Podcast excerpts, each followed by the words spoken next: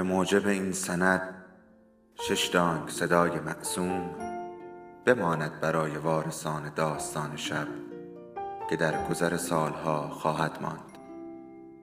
ارادتمند داستان شب.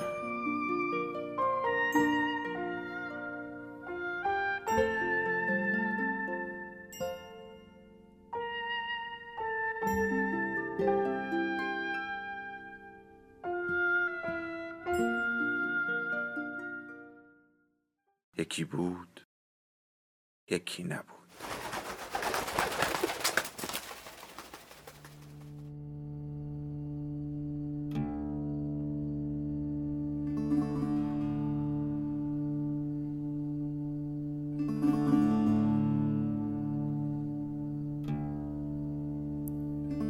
حدیث نفس مهر اولیا، جلد 4 از 4 پاره مادران و دختران، نوشته مهشید امیرشاهی، فصل 12.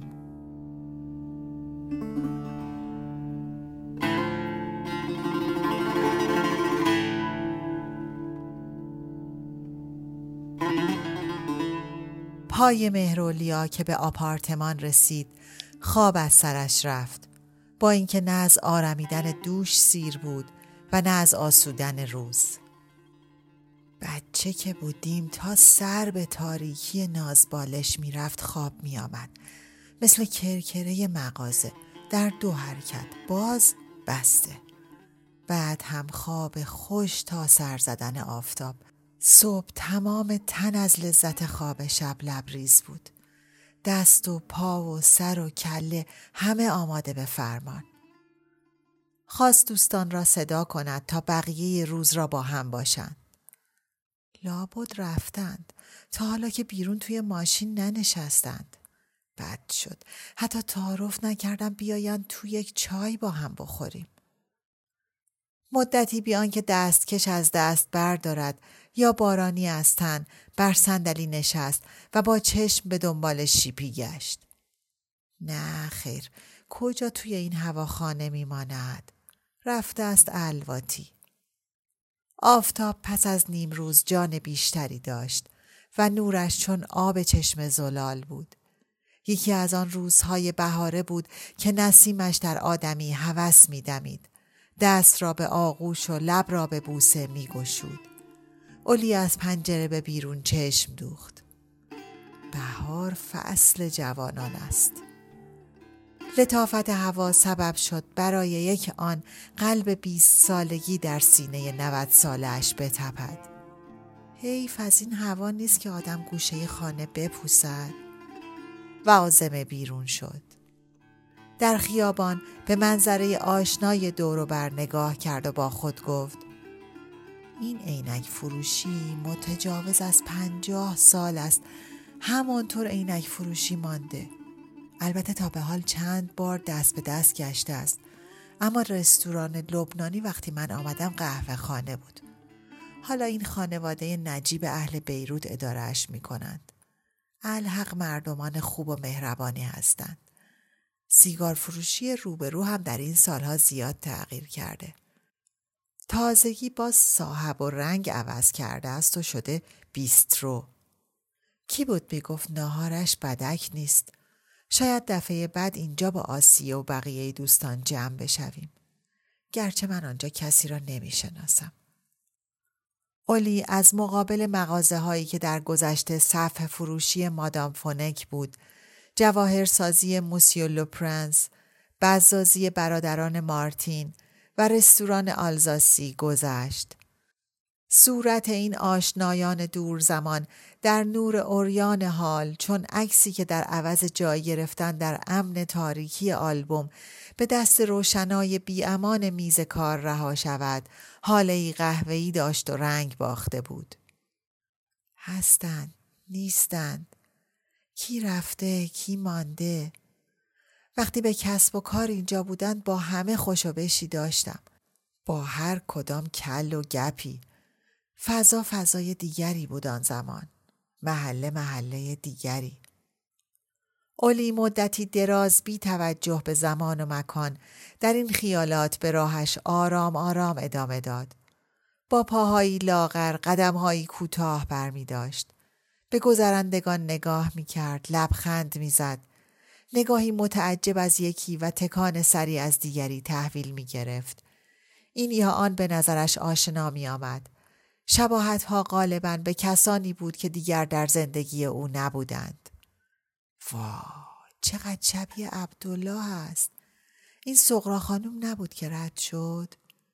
انگار مرحوم معید.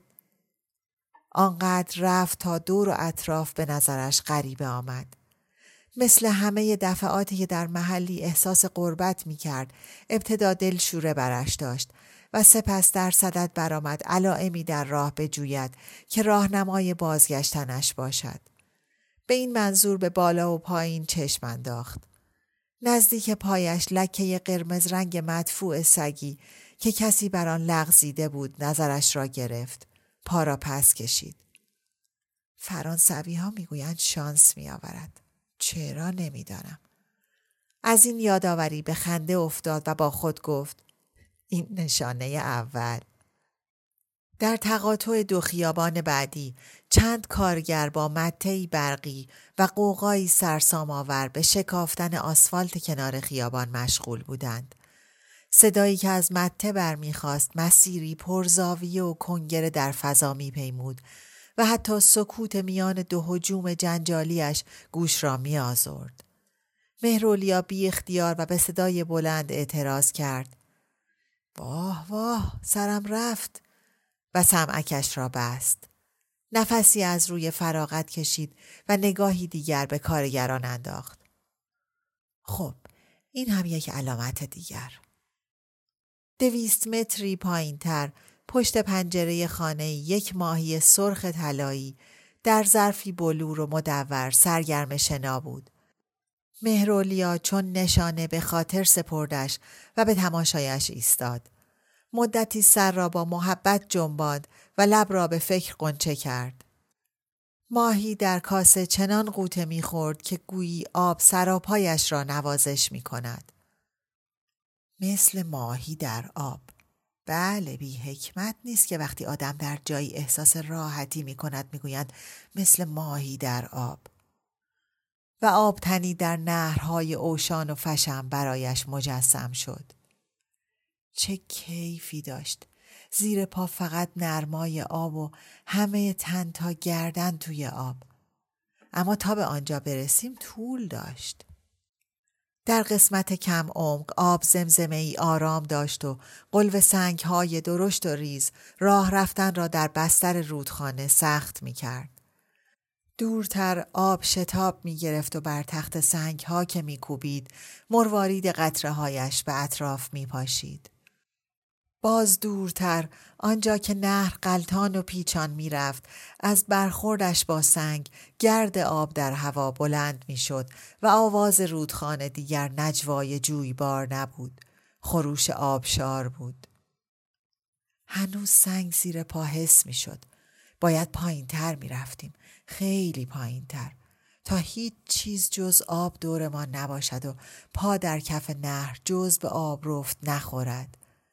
امیر بچه ها را از زیاد دور رفتن برحذر می داشت.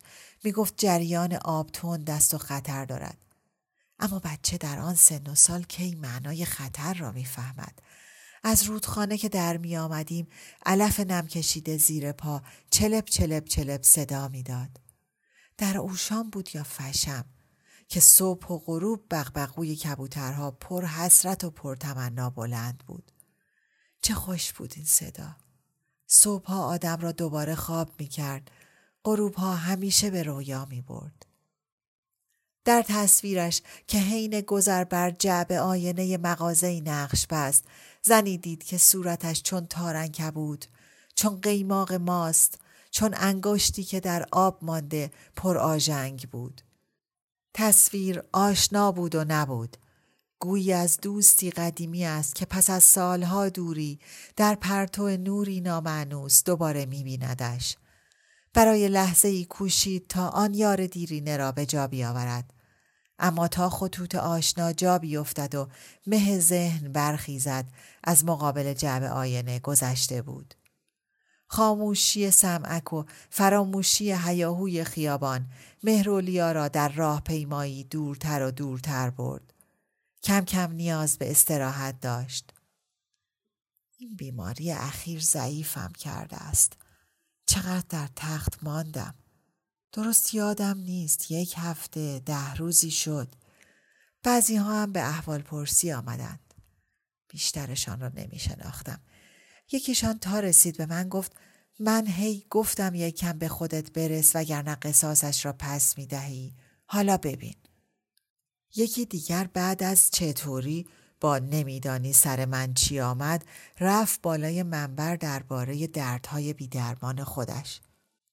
راستی کی بود که در لباس دلداری تشر زد پاشو خودتو به ناخوشی نزن؟ سر و مر و گنده‌ای؟ یکی هم یادم از تلفنی وعده داد من امروز و هر روز میام دیدن تا خوب بشی. هرچی اصرار کردم زحمت نکشید به خرجش نرفت. ولی نیامد. نه آن روز، نه فردای آن روز و نه روز دیگر.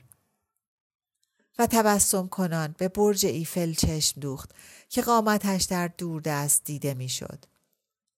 از خانه نباید زیاد دور شده باشم.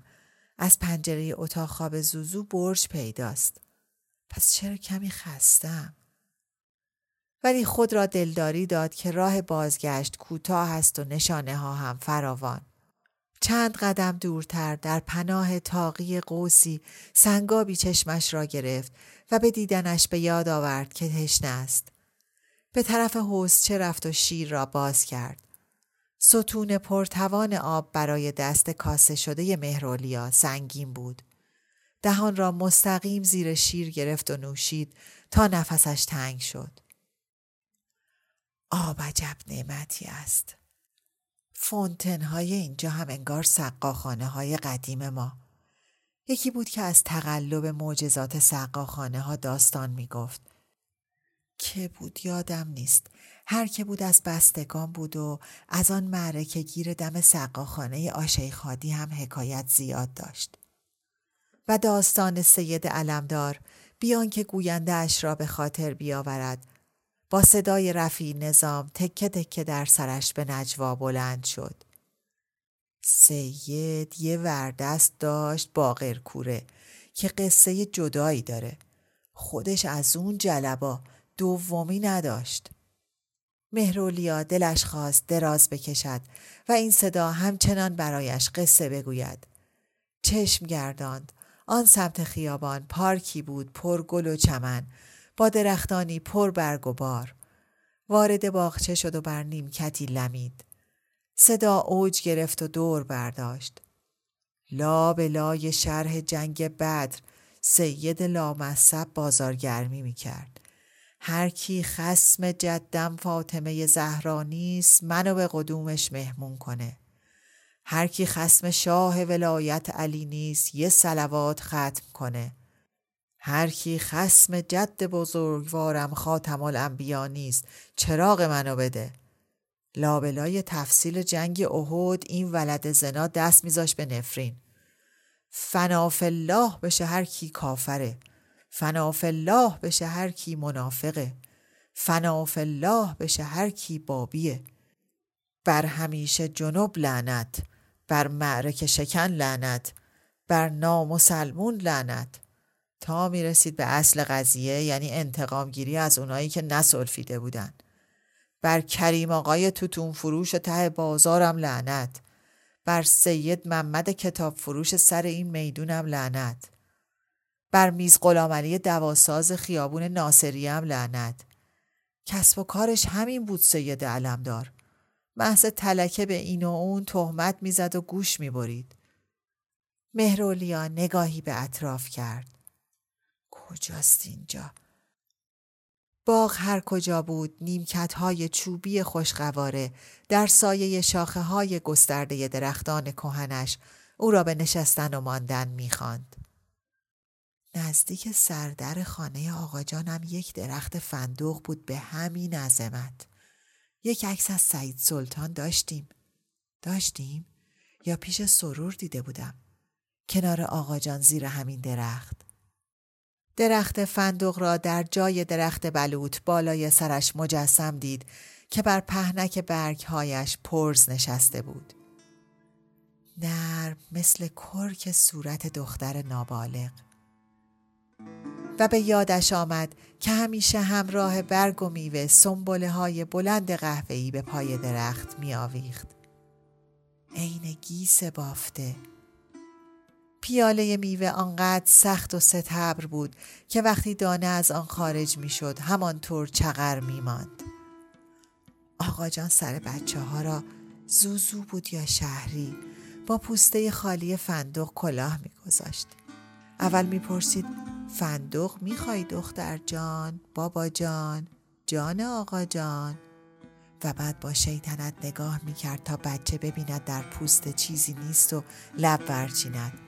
آن وقت دانه فندق را می گذاشت کف دستش و با خندهش به خنده می افتاد.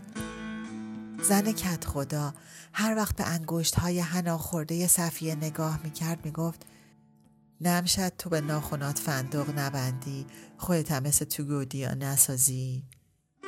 نه، زن کت خدا کی از این حرفا می زد تفلک. دده بود که به کار همه کار داشت و پاپه صفیه می شد. بر زمینه ای از افکار پریشان، لحظاتی از گذشته های دور، چون برگ های رنگارنگ پاییزی در ذهن اولی می بارید.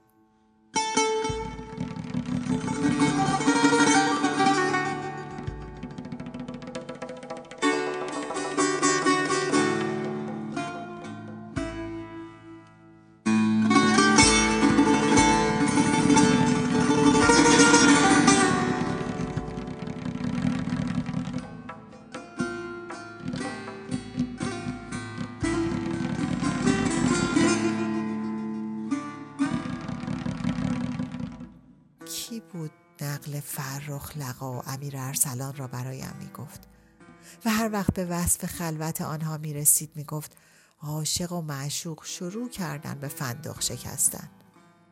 کی بود خدایا؟ اصلا خاطرم نیست.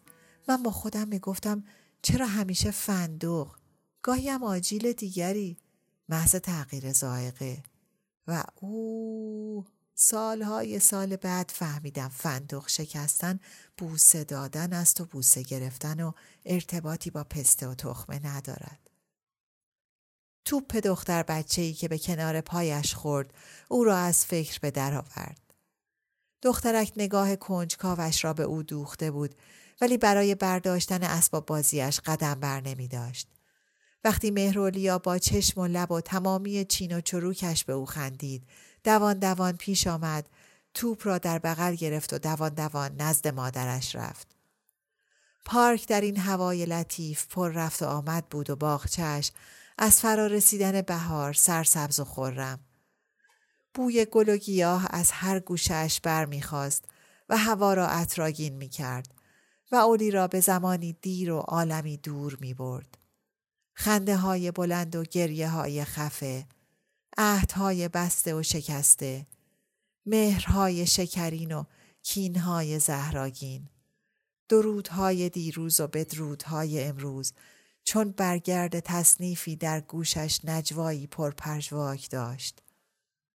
با دلی پرتپش ذهن را به جستجوی همفکران پرواز داد، به دوره‌ای که همه دلیر و بی‌پروا بودند، جسور و دلاور، به آینده نظر داشتند و از اکنون بیمی نداشتند.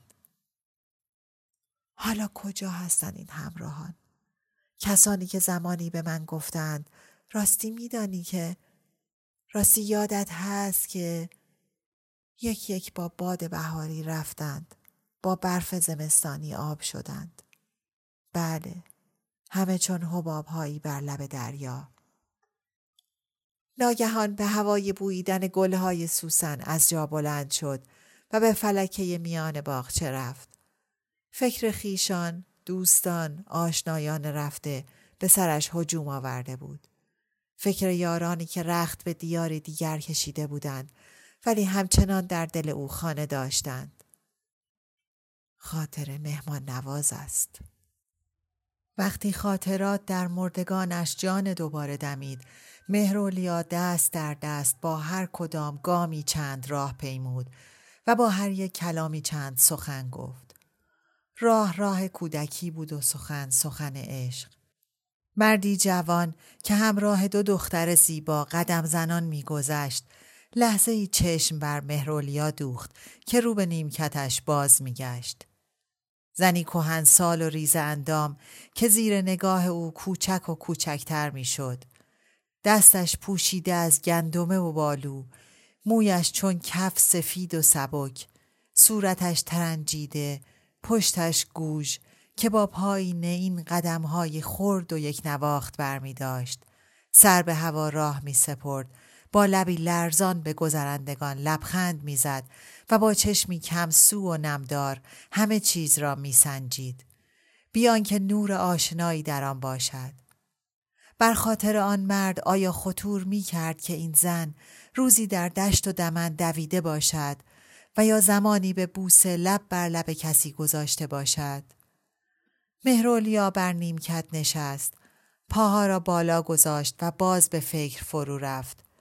به شکرانه باغ پرگلی که نشاط و شمیمش را به او ارزانی کرده بود در دل گفت: اینجا من همه چیز داشتم، لااقل به اندازه نیازم، آرامش، آسایش، آزادی، دوستانی یک دل، بامی بر سر، شامی بر سفره، کتاب و کتابخانه‌ای در دسترس، مهربان دختری چون شهرزاد در کنار.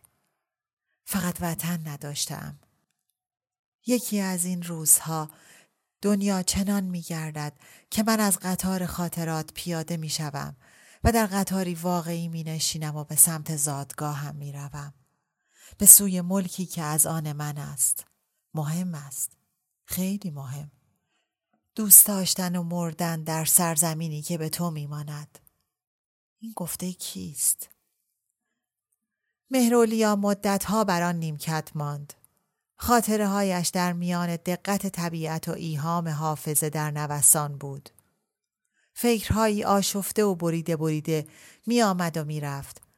درباره ستاک های بلند و کوتاهی که بر تنه درخت خانوادهش رویده بود. شاپرک و گلاره از آن طرف، برزو و شهروز از این طرف. در بین شاخه های نورسته ما هم چوب شفت هست و هم ترکه شفشه. همیشه همین طور است. و بیان که نامه سفارشی در خاطرش باشد، فکرهایی جسته و گریخته درباره دامادش قباد که از صبح در ذهنش حضوری گنگ داشت. به بدبینیش این پسر ماسک غرور میزند و به خودخواهیش رنگ تواضع. از هر دو بدتر به تن ترسویش جوشن پهلوانی می کند. خدا عاقبت همه را به خیر کند. گذرا از خانه‌هایی یاد کرد که در آنها مأوا گزیده بود. خلاصه اینکه از خانه پدری به خانه بخت و از آنجا به خانه تبعید و از اینجا به خانه آخرت. چقدر مانده نمیدانم. هنوز کارها دارم من. بله، کارها. چشمان نمدار پیرش را لحظه‌ای بست. پیش از اینکه خواب به سراغش بیاید، فکرهای جسته و گریختش بدل شد به تک جمله‌هایی هذیانوار، درشت برجسته که در ذهنش چون خیل کلاغانی که در دشتی برف زده از زمین برخیزد خیز برداشت. آن وقتها زندگی قیدهای دیگری داشت و رفاههای دیگری. 20 سال تمام، یعنی از روزی که آمد تا روزی که رفت، منافع شخصیش را به عنوان منافع عمومی جا زد. شایعه را آدم بدخواه می سازد، درست، اما آدم بیکار پروازش می دهد. آن یکی با پررویی راجع به کتاب‌هایی که نخوانده اظهار نظر می کند. این یکی زبان فارسی را که بلد نیست درس می دهد. من می گفتم پول گرد و بازار دراز. کی بود که می گفت پول سفید برای روز سیاه خوب است؟ راستش فقط چند نفر مبارزه می کنند. باقی به تخمشان هم نیست. عرق می خورند و تریاک می کشند و نفرین می کنند. بعضی آدم‌ها به دلیل بدگویی و غیبت بقیه پیش من عزیز شدند. آنجا که ملت را قربانی امت کردند جانم. یک گله نصفش گرگ نصفش گوسفند. زمانی که مهرولیا غرق فکر بود و مست خواب، آفتاب روشن غروب کرده بود و آسمان صاف فقط لایه‌هایی از ابر باردار بود. بعضی فشرده چون پنبه و بعضی رقیق چون دود و باریدن آغاز شد. در ابتدا پف نمی در هوا بود، اما هنگامی که تندر سقف لاجوردی را شکافت، آوار باران دیوار دیوار ریزش گرفت. آسمان خاکستری سیاهی شب را در دل داشت. رگبار تند مهرولیا را با وحشت از جا پراند. آب بارانی که بر ابرو و مژگانش نشسته بود، درختان و ستونها و نیمکتهای اطراف را پیچیده در لفافی از مهی شیری رنگ پرپیچ و خم جلوه می داد. همه چیز غیر واقعی می نمود. نمی دانست کجاست.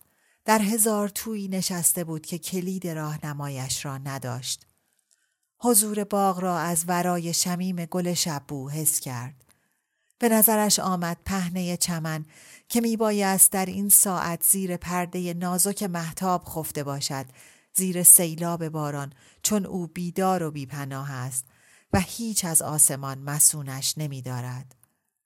از آمد و شد پای آدمیان دیگر خبری نبود و سر و صدای پرجنجال آهنگی که از یکی از بارها یا خانه‌های نزدیک بلند بود به درون باغ میریخت. اولی از آنجا می دانست بیمار است که تب شکل‌ها و حجم‌ها و مسافت‌ها را به دلخواه تغییر داده بود. به گمانش آمد پوستش چون دیواری او را از جهان بیرون بریده است و اگر بشکافدش و بیرون بیاید می تواند با طبیعت اطراف بیامیزد. شاید غذای ناجوری خوردم یا در خوردن ترشی زیاده روی کردم. یعنی مرض تازه‌ای به جانم افتاده که حکیم از تشخیصش عاجز است. نکند لباس کم پوشیده باشم یا زیاد قلبم صدمه ندیده باشد. با دو انگشت دست راست مچ دست چپش را گرفت و گذر خون را در رگش حس نکرد. وقتی جانشین دکتر ونسان نبضم را گرفت، بین ضربان من و ساعت روی دیوار مسابقه بود. بر اولی در خواب خوی نشسته بود و در بیداری و خنکای نسیم می لرزید. وزن آب و گزندگی رطوبت را بر سر و روی حس می کرد. چشمها را نمی توانست ببندد. هر موجه خاری بود که به هر پلک زدن چون نوک ناوک بر مردمکش می نشست. سرش را به پشت نیمکت تکیه داد و ناگهان فکر کرد. نکند دارم می میرم. و مرگ را نمیخواست. فهرست حوادثی را در ذهن مرور کرد که همه ناممکن به نظر می رسید و همه واقع شده بود. از پرواز با طیاره تا سفر به کره ماه، از بیخ بر شدن سل تا پیدا شدن ایدز، از شکافتن اتم تا ولایت فقیه، و به این نتیجه رسید که همه چیز ممکن است. اما اینجا چه جای مردن است و حالا چه وقت رفتن؟ روشن شدن ناگهانی چراغ ماشینی سبب شد اولی خرگوشوار یک لحظه بی حرکت بماند و به نور خیره شود. یادش آمد که تأخیر دارد. در این ساعت نباید بیرون باشد. کسی منتظر اوست. اما حتی اگر توان برخاستن و راه پیمودن می داشت، نشانه های راه نمایش برای جستن راه برگشت یک یک از میان رفته بود. ماهی حالا در تاریکی کرکره بسته بود. کارگران به خانه رفته بودند و آب باران آلودگی را از پیاده رو شسته بود. مهرولیا در گوشه نیمکت در خود فرو رفت. رگبار بند آمده بود. ابر پراکنده شده بود. ستاره‌ای در آسمان نبود و اگر بود، نورش از تنهایی انبوه او امکان گذر نداشت. حوالی ساعت 11 شب شهرزاد نومید از یافتن اولی و نیمه جان از خستگی و نگرانی به آپارتمان مادرش بازگشت. برزو هنوز آنجا بود و نام و شماره تلفن مراجعین را از حافظه به خاله‌اش منتقل کرد. در پیام هیچ کدام خبری از اولی نبود. گم شده است؟ کجاست الان؟ چه می کند؟ خسته و گرسنه در این هوای بارانی و لباس نازک، با آن کفش ورنی پاشنه‌دار که مناسب پیاده روی نیست. آخر کجایی اولی جان؟ کجا؟ تقلا و تکاپوی شهرزاد برای یافتن مهرولیا پس از تماس با آسیه و ظفر آغاز شد. از 3 بعد از نیم روز تا ساعتی پیش از نیمه شب به تلفن کردن، گشتن، سر زدن، کشیک دادن مشغول بود. به هر کس و هر جا که توانست به سوراخی نبود که سر نکند. خانه یکایک دوستان و آشنایان، قهوه خانه های دور و نزدیک، باغچه های اطراف، بیمارستان ها و کلانتری های محله را زیر پا گذاشت و سراغ مادرش را گرفت. دریغ از این که کمترین اثری از مهرولیا بیابد. در این جستجوی 8 ساعته خواهرزاده‌اش برزو را در خانه مادر نشاند تا در غیبت او تلفن‌ها را جواب بدهد و اگر خبری مستقیم یا غیر مستقیم از اولی رسید خبرش کند. صورت مهرولیا را وقتی شکل شیپی میشد در مقابل خود مجسم دید و دلش ریش شد. کاش اولی در خانه و در کنارش بود. چروکیده، بیدندان، با چشم‌های کوچک شده، صورت چون شیر، شیطنت‌های بچگانه، توقعات آزاردهنده، پاهای ورم کرده، دست‌های لرزان. و او در آغوشش می‌گرفت و از زندگی خودش در او می‌دمید. به نظرش آمد برای هزاران سؤالی که از مادر داشته است و به دلایلی شرم، خلق تنگی، فوت شدن فرصت، پیدا نکردن فرمول درست، عنوانشان نکرده، دیگر جوابی نیست. از چشم پر آبش قطره اشکی بر گونه‌اش جاری شد و چون دانه بارانی که بر لبه بام بماند از چانه‌اش آویخت. مغزم دیگر کار نمی کند. کاش بچه ها اینجا بودند. گلاره و شاپرک و دامادها می توانستند یک عالم کمکم کنند.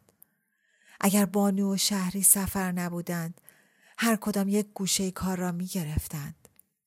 برای یک لحظه به یاد نامه سفارشی قباد افتاد و از خود پرسید: با شهری چطور تماس بگیرم؟ با این مرد بی اخلاق چه باید کرد؟ احساس مسئولیت به احساس نگرانیش افزوده بود. نزدیک نیمه شب بود. برزو جان، گرسنه موندی؟ نه. چیزی خوردی؟ آره.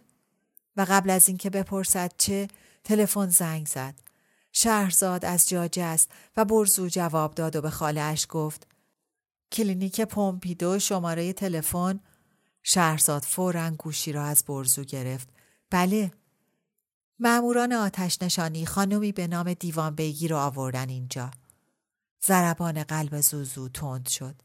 بله بله. من دکتر سنجان از بیمارستان پومپیدو تلفن می کنم. درباره مادام دیوان بیگی، اولی. بله شنیدم آقای دکتر، من دخترشم. او بسیار خوب. مادر شما الان در بخش اورژانس بیمارستان بستریه. لطفاً هر چه زودتر بیاین اینجا. حتماً. همین دقیقه دکتر. حال مادرم؟ جای نگرانی نیست خانم. متاسفانه باید خداحافظی کنم چون سر ما امشب خیلی شلوغه. شهرزاد سویچ ماشین را برداشت و قبل از اینکه آسیم سر به خیابان بدود از برزو پرسید: میخوای با من بیای؟ نه. پس برو بخواب، تختت حاضره، خسته شدی امروز. و طولانی ترین جمله برزو را نشنید که گفت: نه، پای تلفن میشینم. شهرزاد برای رسیدن به قسمت اورژانس سربالایی تندی را طی کرد. در آن نیمه شب این بخش بیمارستان آشفتگی و بیسامانی آخر شب میخانه ای را داشت که عده‌ای مست و مدهوش در آن افتاده باشند. چند سر و دست شکسته انتظار می‌کشیدند و چند رنجور نسخه و طبیب می‌خواستند. منشی سیاه پوست بخش که مدام با تلفن دستی و دستگاه کامپیوتر ور می‌رفت به همه توصیه شکیبایی می‌کرد. در مقابل پرسجوهای شهرزاد فقط توضیح داد که نگهبان پارک در گشت و سرکشی پیش از انداختن قفل و زنجیر دروازه باغ مادرش را بر نیمکتی دیده و ماموران آتش نشانی را خبر کرده است. آمد و رفت سفید پوشان به اتاق انتظار مداوم و کند بود. هر زخمی و بیماری که مرخص می شد جایش را زخمی و بیمار دیگری می گرفت. ناله های گاه به گاه دختر رنگ پریده‌ای که در صندلی راحتی فرو رفته بود درد می آفرید. زن چاقی که در کنار پسری خونالود نشسته بود مجلات روی میز را چون کارمند بانکی که اسکناس بشمرد یکی بعد دیگری به سرعت ورق می زد. تپاک شهرزاد سرنوشت بهتری از تاسه دیگران نداشت. منشی بی آنکه سر از دستگاه ها بردارد تکرار می کرد دکتر الان خودش میاد دیگه چیزی نمونده. آن چند ساعتی که انتظار دکتر سنجان را کشید قرنی بر او گذشت. عاقبت انترن کشیک شب که اهل الجزیره بود دست او را به دامن پزشک رساند. دکتر سنجان موی فراوان فلفل نمکی داشت، رفتاری نرم و صدایی آرام.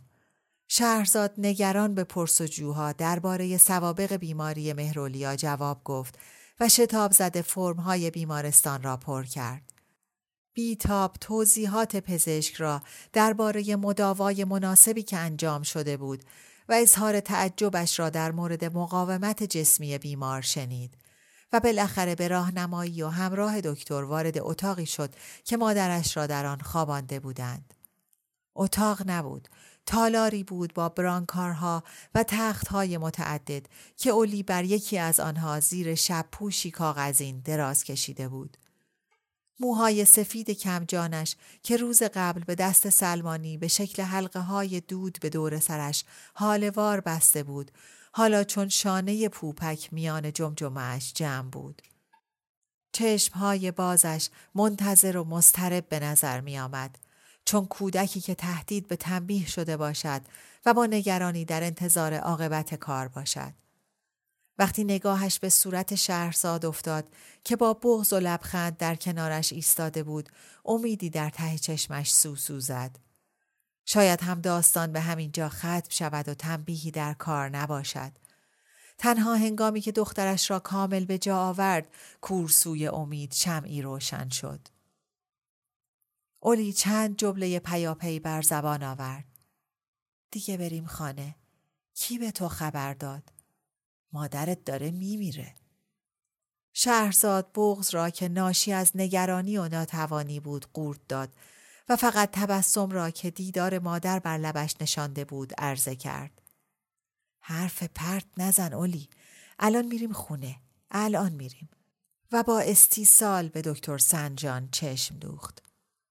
دکتر در جواب نگاه شهرزاد گفت: همونطور که گفتم پیشگیری و مداوای لازم اینجا انجام شده. هر وقت بخواین. زوزو با ناباوری پرسید: یعنی میتونم همین حالا مادر رو ببرم خونه؟ البته. و به دیدن شادی آشکار شهرزاد با خنده توضیح داد: مادر شما برای زنده موندن اراده‌ای قوی داره. دوست داره زندگی رو این خانم. خیلی دوست داره. و بعد مکسی اضافه کرد: توصیه دیگه ای ندارم جز این که هرچه زودتر مادرتون و دکتر معالجش ببینه بهتره. من باید برم سراغ مریضای دیگه. اینجا اسمش بی خود اورژانس نیست. و با شهرزاد دست داد و در میان سیل تشکر او لبخند زنان عقب گرد کرد و از تالار خارج شد. زوزو بالا پوش کاغذی بیمارستان را پس زد. دامن پیراهن تا کمر مهرولیا بالا رفته بود و دوران به نازکی دو بازو را نمایش میداد. دل شهرزاد از مهر موم شد و از ترحم فشرد. وقتی دست در کمر مادر انداخت تا از جای بلندش کند، پنجه های خشک اولی چون چنگک شانه هایش را چسبید. از بوی خوش دوران جوانیش چیزی بر جا نمانده بود، اما لحظه ای که سینه اش را بر سینه مهرولیا گذاشت تا از تخت بر زمینش بگذارد، احساس کرد که هنوز اوست که به مادر نیاز دارد، نه مادر به او. بیرون بیمارستان نور روز میتابید گرچه تیرگی شب هنوز درون روشناییش ماسیده بود. شهرزاد در ابتدای سراشیب اولی را به خود چسباند و آهسته آهسته تا کنار اتومبیل برد و در آن نشاندش. مهرولیا چون جوجه‌ای که از آب گرفته باشند در گوشه صندلی کز کرد و چشم به دخترش دوخت. شهرزاد از گیجی خستگی و ذوق جستن مادر در جهت عکس در بولوار کمربندی پیچید و تا به خانه برسد دایره‌ای کامل به دور شهر زد. در طول راه بین مادر و دختر سکوتی چنان گویا برقرار بود که شکستنش از بریدن حرف میان آن دو بی‌ادبانه تر به نظر می رسید. وقتی جلوی خانه از ماشین پیاده شدند، برزو از پنجره به بیرون خم شد و ندا داد: اولی! شهرزاد توجه مادرش را به برزو جلب کرد. اولی سر را به کندی بلند کرد و به دیدن نوه لبخند زد و با اشاره دست و لب بوسه‌ای برایش فرستاد. شهرزاد زیر بازوی مهرولیا را گرفت و هر دو نرم نرم وارد خانه شدند. اولی لحظه‌ای بر کاشی‌های نقش اسلیمی سرسرای ورودی درنگ کرد و به جای آنکه رو به پلکان راه بیفتد، دخترش را به سمت حیاط کشاند. حالا دیگر نور روز به کمترین شبهه شب نیالوده بود و رنگ طلایی‌اش نوید روزی آفتابی می‌داد. مهرولیا نزدیک درخت ارغوان سر را بالا برد و چشم را تنگ کرد و به درخت خیره شد. صدها برگ جوان چون صدها شب پرک سبز بر ساقه نو و شاخه کهنه نشسته بود و سراپای درخت از غنچه های بنفش آتشین شعله‌ور بود. صورت مهرولیا چون کودکی که عیدانه خواب و خیالش را در صبح نوروز گرفته باشد به خنده شکفت. از آن عقاقی هیچ کم ندارد این ارغوان، هیچ. و یک رشته سین و شین از میان لبان نیمه بازش به بیرون جوشید. در آن بامداد بهاری حیاط بوی لب ترش علف نورسته می‌داد و هوایش خنک‌های شب نمی را داشت که همیشه در دل گلبرگ سوری می‌نشیند. رفتن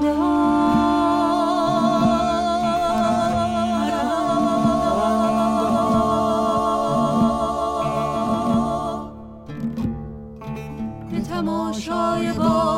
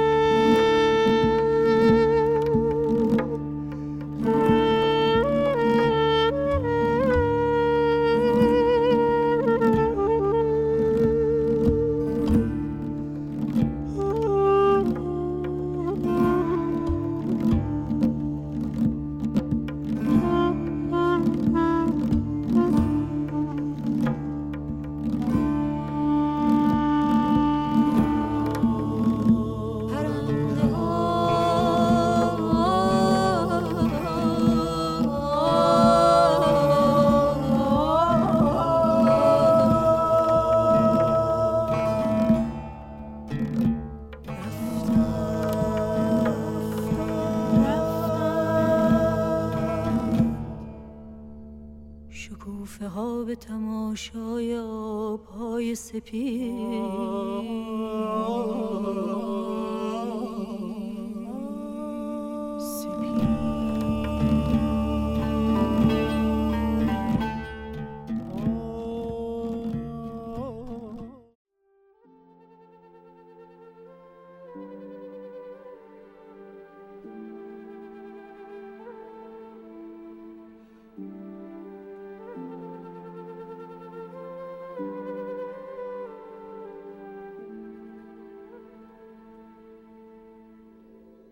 داستان شب بهانه است برای با هم بودن، دور هم نشستن، شنیده شدن.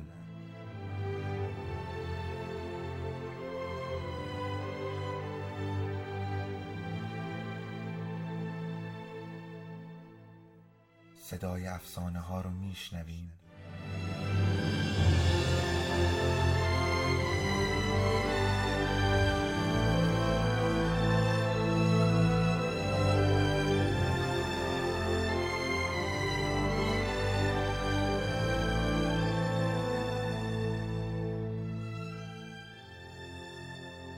شبتون بخیر.